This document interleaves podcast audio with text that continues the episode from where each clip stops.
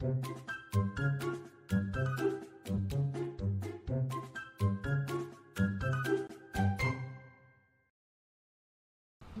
大家好，欢迎收听《给个说法》，我是德意法律事务所的林小编。那我们今天想要来跟大家聊的话题是租房小心机，房东没告诉你的那些事。那在我们开始之前呢，先让我来介绍今天的两位律师。先欢迎我们的刘律师，Hello，大家好，我是刘律师。是那另外一位是我们的周律师。大家好，我是周实习律师。你已经不是实习律师的周律师，在我们这一集播出的时候，你已经是一个正式律师，所以不要紧张。哎，因为周律师今天算是在我们的系列算是非常非常新，第一次来的来宾。对，那今天呢，就让我们的大前辈刘律师带着周律师一起来这个节目上来说一下我们今天想要讨论的东西。今天这个东西我觉得算是蛮重要的，尤其最近其实是一个毕业季，然后毕业季有的时候就是找工作。那有人毕业是不是就会有人入学，就会有新生？那通常都是，尤其上大学，大家就有租房的问题。不管你是住在学校宿舍也好，或是在学校附近找房子，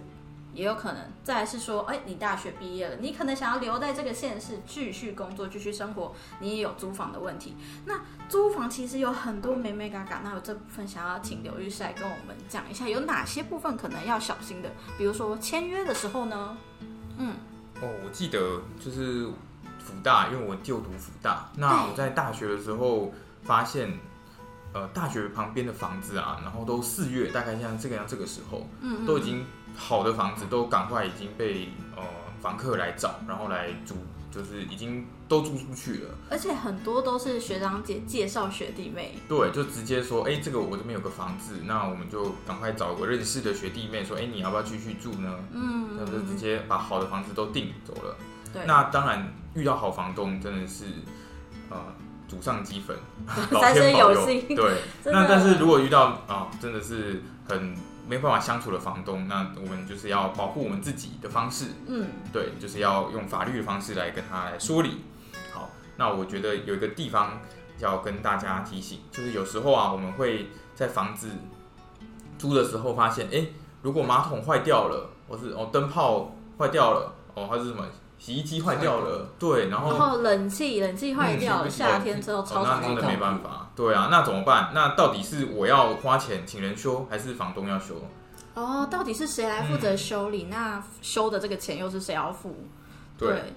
那那一般来说，一般来说，在我们的法律规定里面是由哦房东房东要来负这样的一个修缮义务哦，因为这个房子是他的，那他今天把这个房子租给我们，就是要让我们能够好好的在里面生活。哦、嗯，那为了要满足这个样的需求，所以他就提供了很多，比如说洗衣机、哦冰箱、哦电视哦等等的这些，还有冷气，刚刚说的最重要的冷气。真的，对，嗯。那他要提供这些物品，让我们能够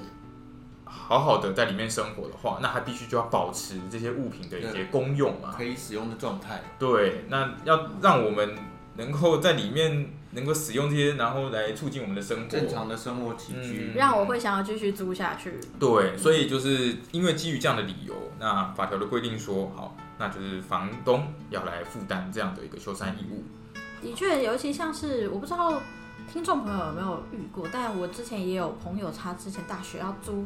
要租房，那租房就有说，哎，那房东我可不可以先看一下我们租房的契约？因为学生嘛，难免还是要给爸爸妈妈确认一下，因为最后付钱的不是 不是还是学生的我们，是爸爸妈妈要付钱。通常爸妈都会说，哎，那你先跟房东问问看那个契约，妈妈想先看一下。那我同学之前有遇过，有几个房东，他们都说啊，我们的契约就是你在便利商店或是书局会看到的定型化契约。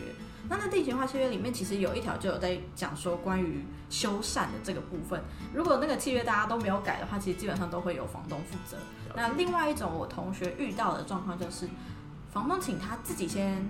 请师傅来修，然后请师傅开收据，然后拍照之后。房东确认好说好没问题，那我就是实报实销，嗯你你修多少钱我就补多少钱给你这样子。这样也是没有问题的、哦，因为反正最终负担这个修缮义务的人是房东，那他只要愿意付钱，等于就是你只是帮他来先做找人来做修理的动作，嗯对，这样是没有问题的。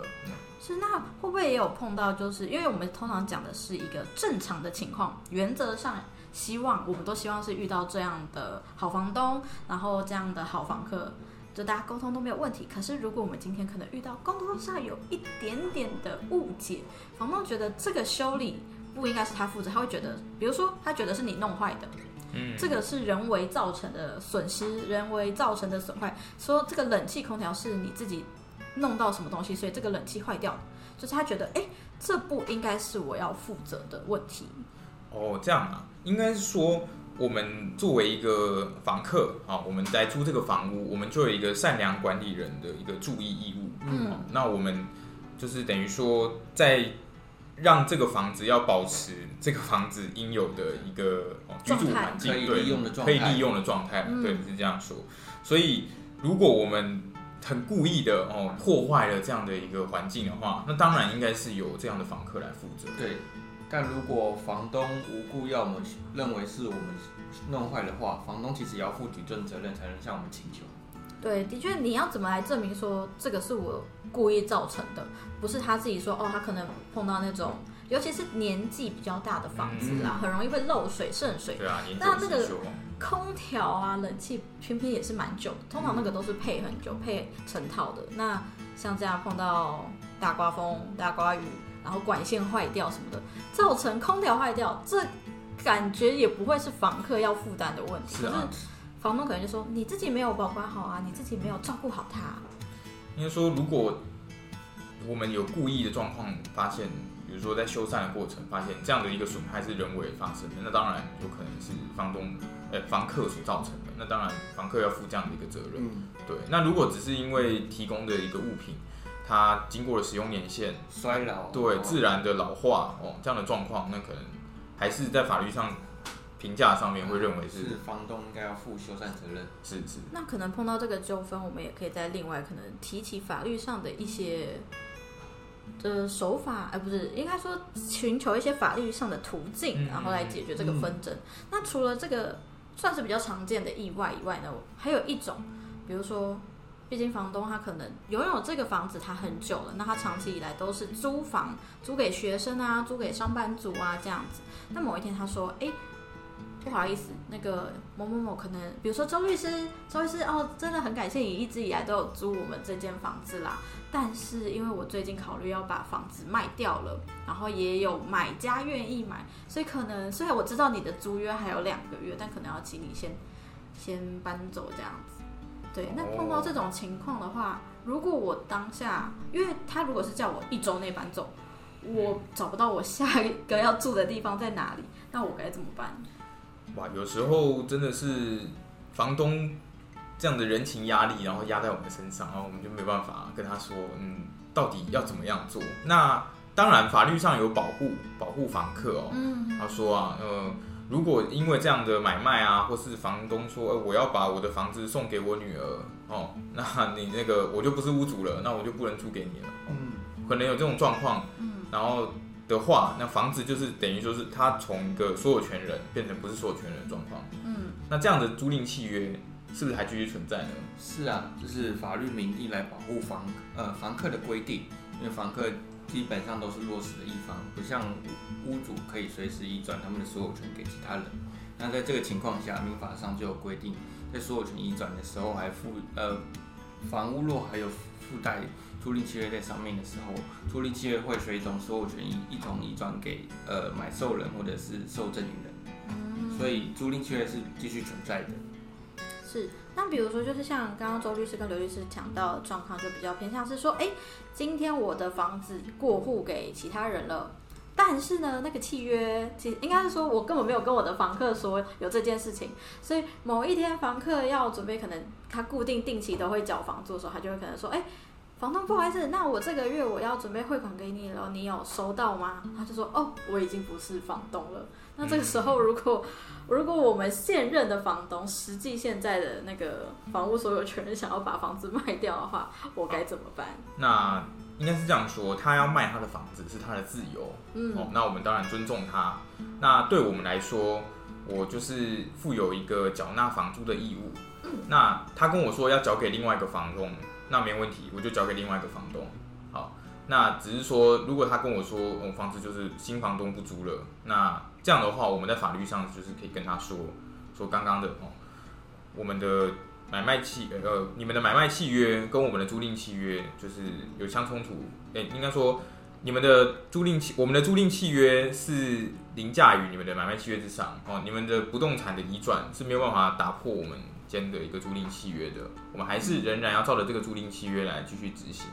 这样子。所以简单来说，是法律上为了保护我们房客的权益，嗯那基本上虽然你们的确买卖了这一栋房屋，然后所有所有权房屋的所有权也移转了，但是为了保护我这个房客，所以其实不管你们的买卖契约内容怎么协定，但我们的租赁契约在前面。对，但这种情况下还有一种例外，就是我们锁定呃房客与房东订的租赁契契约的期间超过五年，或是根本没有定定期限的话，这时候是不适用我们刚刚所谓的所有权不破租赁的规定的。所以建议如果要定呃定超过五年，或者是根本没定任何期限的租赁契约的房客，要建议还是去公证一下，才会收到刚刚提到说不破租赁的保护。哦，所以，呃，的确也有像是周律师提过的这种状况，有的时候房东就是一直都跟，就是一直都租给这个房客，因为他也觉得说，哎，这个房客相处也不错啊，然后一直也有维护环境，然后房租也定时上上交，所以他可能他们也没有说，哎，他就想说，哦，那你下个月就继续住，好，那你就继续住，然后继续缴房租，并没有定一个实际的白纸黑字的那个契约说，哦，我要租给你多久的期间。对，目前为止的话，就是大部分都是契约的部分。嗯那还有什么是两位律师想要再补充？就可能大家在租房要稍微小注意的地方呢？呃，刚刚主持人有提到，呃，如果你们的契约就是没有一个期限的话，那会变成呃不定期租赁。那如果在你们的契约，比如说你们先签一年，那一年结束之后，很多状况都会是，呃，房东跟房客觉得配合的很好，那他就是继续在缴同样的房租，同样的房租一直缴，但是我们就没有续约，没有续约的话，也就变成这样的一个不定期租赁的一个状况。那这个状况下会有什么样的影响？嗯、首先就是说，第一个，如果呃房东觉得呃我这个房子虽然觉得说诶租出去也很好，但是我想要另做他用，我想要给人家嗯、比如说给我一个亲戚住哦，或者是怎么样，我想要再租给别人就对了，或是怎么样，我想要收回来，那这个时候会遇到一些呃阻碍，为什么呢？因为我们的立法者认为说，在不定期租赁的状况下，哦，房客是很不受保障的，那他们是很弱势的人，他们会随时被赶出去，是非常可怜的。因此呢，哦，我们的土地法里面也有特别规定，只有在某一些特殊的状况下才能收回房屋，如果不是这些状况的话，那你就要一直租、一直租、一直租给房客哦，你都不能收回来。那包括什么状况？包括你要自己收回自住哦，哦，不是说我要给我亲戚住，我是自己收回自住。然后或者是这个房客呢，呃，违法转租，或是积欠租金哦，高达两个月以上哦，或者是这个房东房客呢，他有一些呃违反这个租赁契约的问题的时候哦，才能才能说我要收回来。不然的话都不能收回来。嗯嗯嗯，了解。哎，那目前为止，我觉得这算是很多租房，我们刚刚也提到说租房会遇到的事情，然后租房在契约上可能大家要注意的部分，跟你实际住了以后可能会遇到的一些小问题。那今天因为时间其实也差不多了，我们可能之后可以再深度的讨论我们租房可能还有很多美美嘎嘎或是实务上两位律师遇到的案件。那也非常感谢两位律师今天的分享。那不知道我们的周律师有什么想要再做小补充的吗？哦，就是其实，在我们在订阅的时候啊，因为我们经经常性订阅是由便利商店或者是随手可取的定型化租赁契约，但是我们可以再追加一条，就是有争议的时候啊，可以由房东负担律师费，这样我们起争议的时候啊，就可以省去一笔律师费，毕竟租房子就是一笔开销。嗯，了解，非常谢谢周律师的补充。那我们今天就先到这里。如果你喜欢或想听更多律师的分享，欢迎大家关注“给个说法”，关注我们的 YouTube 频道，会有字幕版的 Podcast 可以看。如果你有其他法律问题想咨询，也欢迎 Google 搜寻“的意法律事务所”来电询问。